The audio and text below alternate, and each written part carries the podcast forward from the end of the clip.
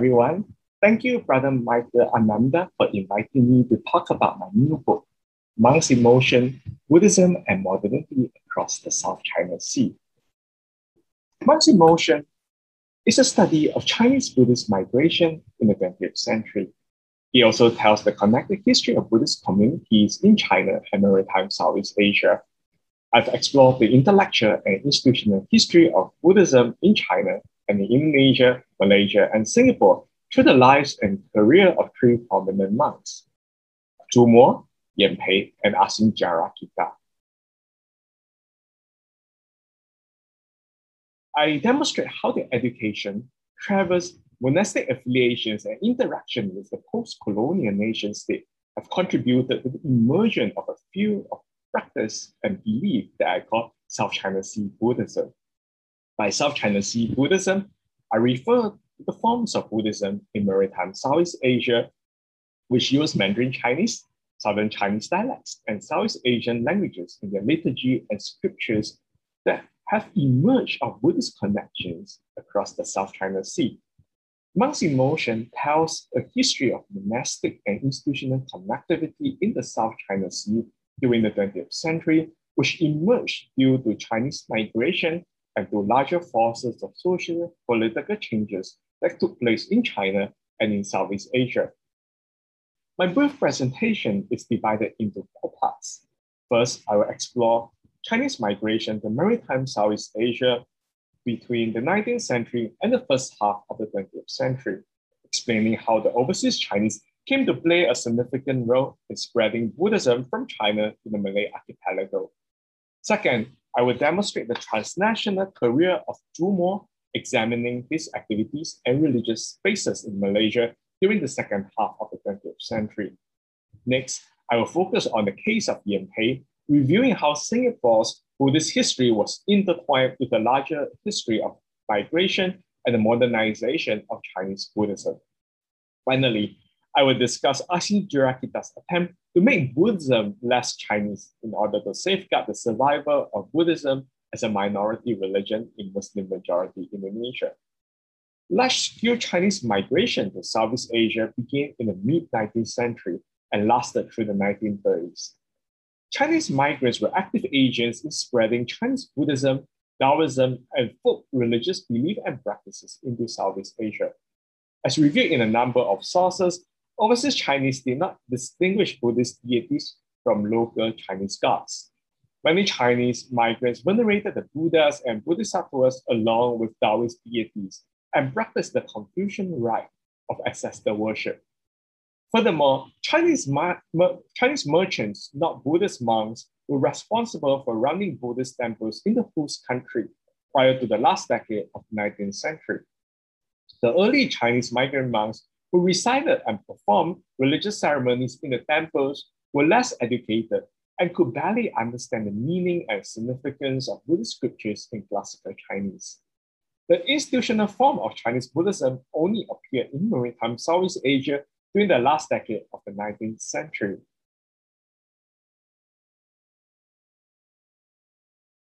The arrival of educated Chinese monks in the Malay archipelago contributed to the institutionalization of Buddhism and the subsequent monastery building efforts among the overseas Chinese communities. Moreover, unlike their predecessors who were primarily ritual specialists, this new breed of migrant monks who received a monastic education in China were concerned with the dissemination of Buddhist doctrines to the overseas Chinese. Within the second half of the 19th and the first half of the 20th centuries, social political changes in China gave rise to Buddhist modernist movement, which in turn contributed to the making of a vibrant South China Sea Buddhist network. The South China Sea Buddhist networks, on the one hand, facilitated the movement of Buddhist monks from China to Southeast Asia and fostered the dissemination of Buddhist modernist ideas to the overseas Chinese communities. On the other hand, these networks were used to transfer resources from Southeast Asia to fund religious activities in China. For instance, Buddhist reformer Taixu made three visits to Singapore.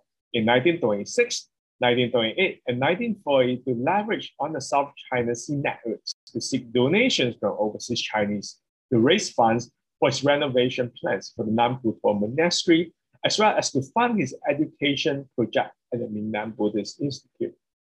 During his first visit in 1926, Taixu met with several prominent Chinese, uh, Chinese businessmen and became friends with Tan Kah Kee and Albun Ho, allowing him to seek financial support from wealthy business elites in the diaspora and opportunities to preach his ideas of human life Buddhism to them.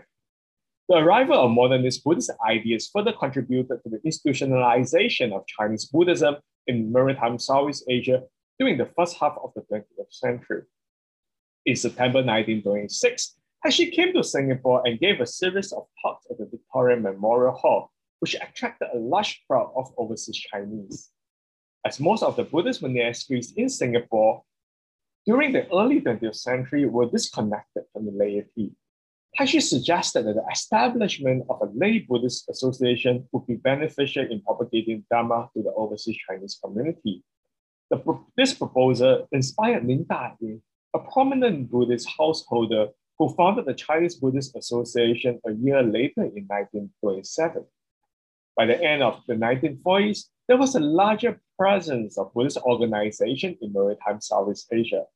We will now look at the development of Buddhism in the region and the ways in which Zhu Mo, Yan and Ashin Jinarakkhita promoted their respective forms of Buddhist modernism in the Chinese diaspora. Today, many Malaysian Chinese consider Zhu Mo to be the father of Malaysia's Chinese Buddhism. In 1913, Chen De'an, who became Zhu Mo, was born near the foot of Mount Yandang in Zhejiang province. He became a monk when he was 12 and later enrolled at the Minnan Buddhist Institute in Xiamen, where he became a student of Taixu. Following the Communist Party's victory and the establishment of the PRC in 1949, many Chinese monks feared communist hostility towards religion and hence decided to leave mainland China. Zhu Mo first left for Macau, which was under Portuguese, uh, Portuguese rule, to become the founding advisor of the Macau Buddhist Society. In 1954, he migrated to Penang and remained in Malaysia until his death in 2002. During his five decade religious career in Malaysia, he served as an advisor to the Phor Tay School, founded and served as the inaugural president of the Malaysian Buddhist Association, and established the Triple Wisdom Hall, and started the Malaysian Buddhist Institute. Zhu Mo redefined the basis of being Buddhist in Malaysia by drawing on Taixu's modernist ideas of human life Buddhism. He encouraged intra-religious conversion by advocating a Malaysian Chinese Buddhist identity that emphasized this worldly practice of Buddhism, promoted a vision of Buddhist orthodoxy, and established new Buddhist institutions for the promotion of religious education. By examining the Malaysian context with the idea of South China Sea Buddhism in mind, we are able to see the connected history of Buddhist communities in China and Southeast Asia.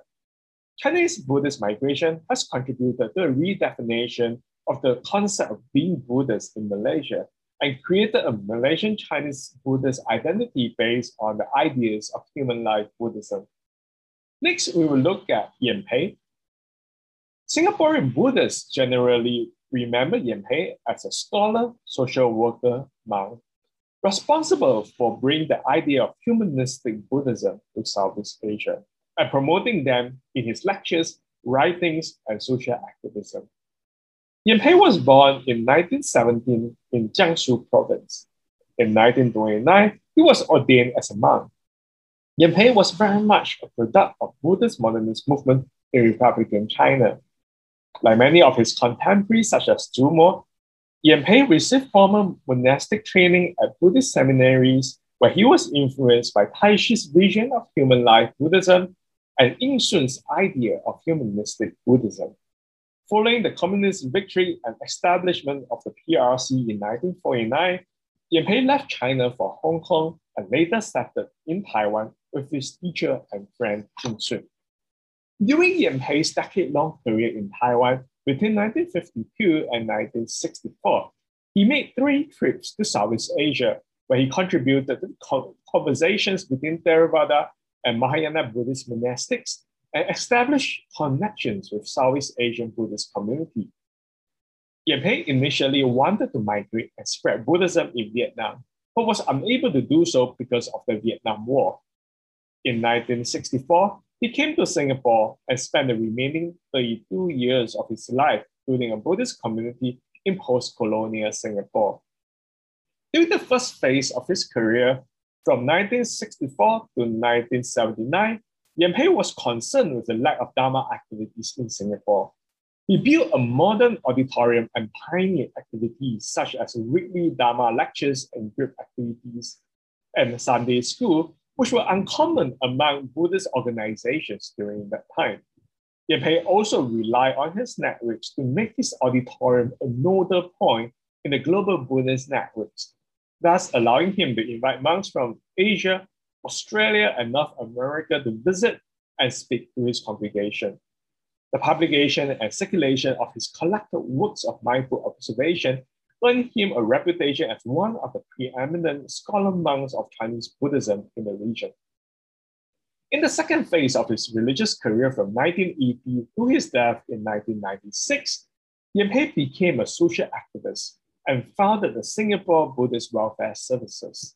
He was widely engaged with secular social issues that were of concern in Singapore society Yen Pei's Buddhist welfare services play an important role in promoting elder care and filial piety, organ donation and kidney dialysis, and drug prevention and rehabilitation against the backdrop of a rapidly developing Singapore. Yen Pei preached Buddhist doctrines to not only justify the need for Singaporean Buddhists to be socially relevant and contribute to social welfare, but also went so far as to say that Buddhist teachings could be used as practical solutions to addressing national issues. Now, let us turn our attention to Ashin Jinarakkhita. Widely regarded as the first Indonesian born Buddhist monk, Ashin Jinarakkhita took it as his mission to propagate Buddhism in the archipelago nation. His Buddhayana movement, which combined the doctrines and practices of Mahayana and Theravada Buddhism established an inclusive and non-sectarian Buddhist community. Ashin Jinarakkhita was born in 1923 in West Java, at the time the Dutch colony of the East Indies. He was given the name Tee Boan An by his Chinese immigrant parents. His early exposure to Buddhism at Chinese temples of Klenteng was primarily through chanting and vegetarianism. Unlike Zhu and Yen Pei, who were born in China, Ashin Jinarakkhita was raised in the Dutch East Indies and educated in the Dutch colonial education system. In 1953, Tee Boan An was ordained as a novice in Port Hoxie in Jakarta by Wen Qing when he was given the Dharma name Ti. After several months of monastic training, Ti decided to seek higher ordination. The lack of the required number of monks for the transmission of precepts, however, made it impossible for him to be fully ordained in Indonesia. Therefore, Ti Zhen planned to seek higher ordination in the Chinese Mahayana tradition in mainland China, but was unable to do so as religious activities were restricted under the communist regime in the PRC. Consequently, Ti Zhen was reordained and received his higher ordination in the Theravada tradition under Mahasi Sayadaw in Burma, who gave him the name Jinarakkhita. Ashin Jinarakkhita's Buddhayana movement conceptualizes Buddhism as a religion within three concentric circles, as you see over here. The innermost circle is the core teaching and the liberating dimension of Buddhism. The next circle is the method, which is varied according to the personal capacity and karmic circumstances of the, of the practitioner. Finally, the outermost circle is culture, which makes one form of Buddhism seemingly different from another. In terms of practice, Ashin Jinarakkhita encouraged a non-sectarian mixing of doctrines and liturgy. On, a person, on the personal level, Ashin Jinarakkhita kept the Theravada precepts of not handling money and not eating after midday, and he maintained the Mahayana practice of vegetarianism. Later in the 1980s, he grew a beard to look like a Mahayana elder monk, but continued to dress in Theravada robes.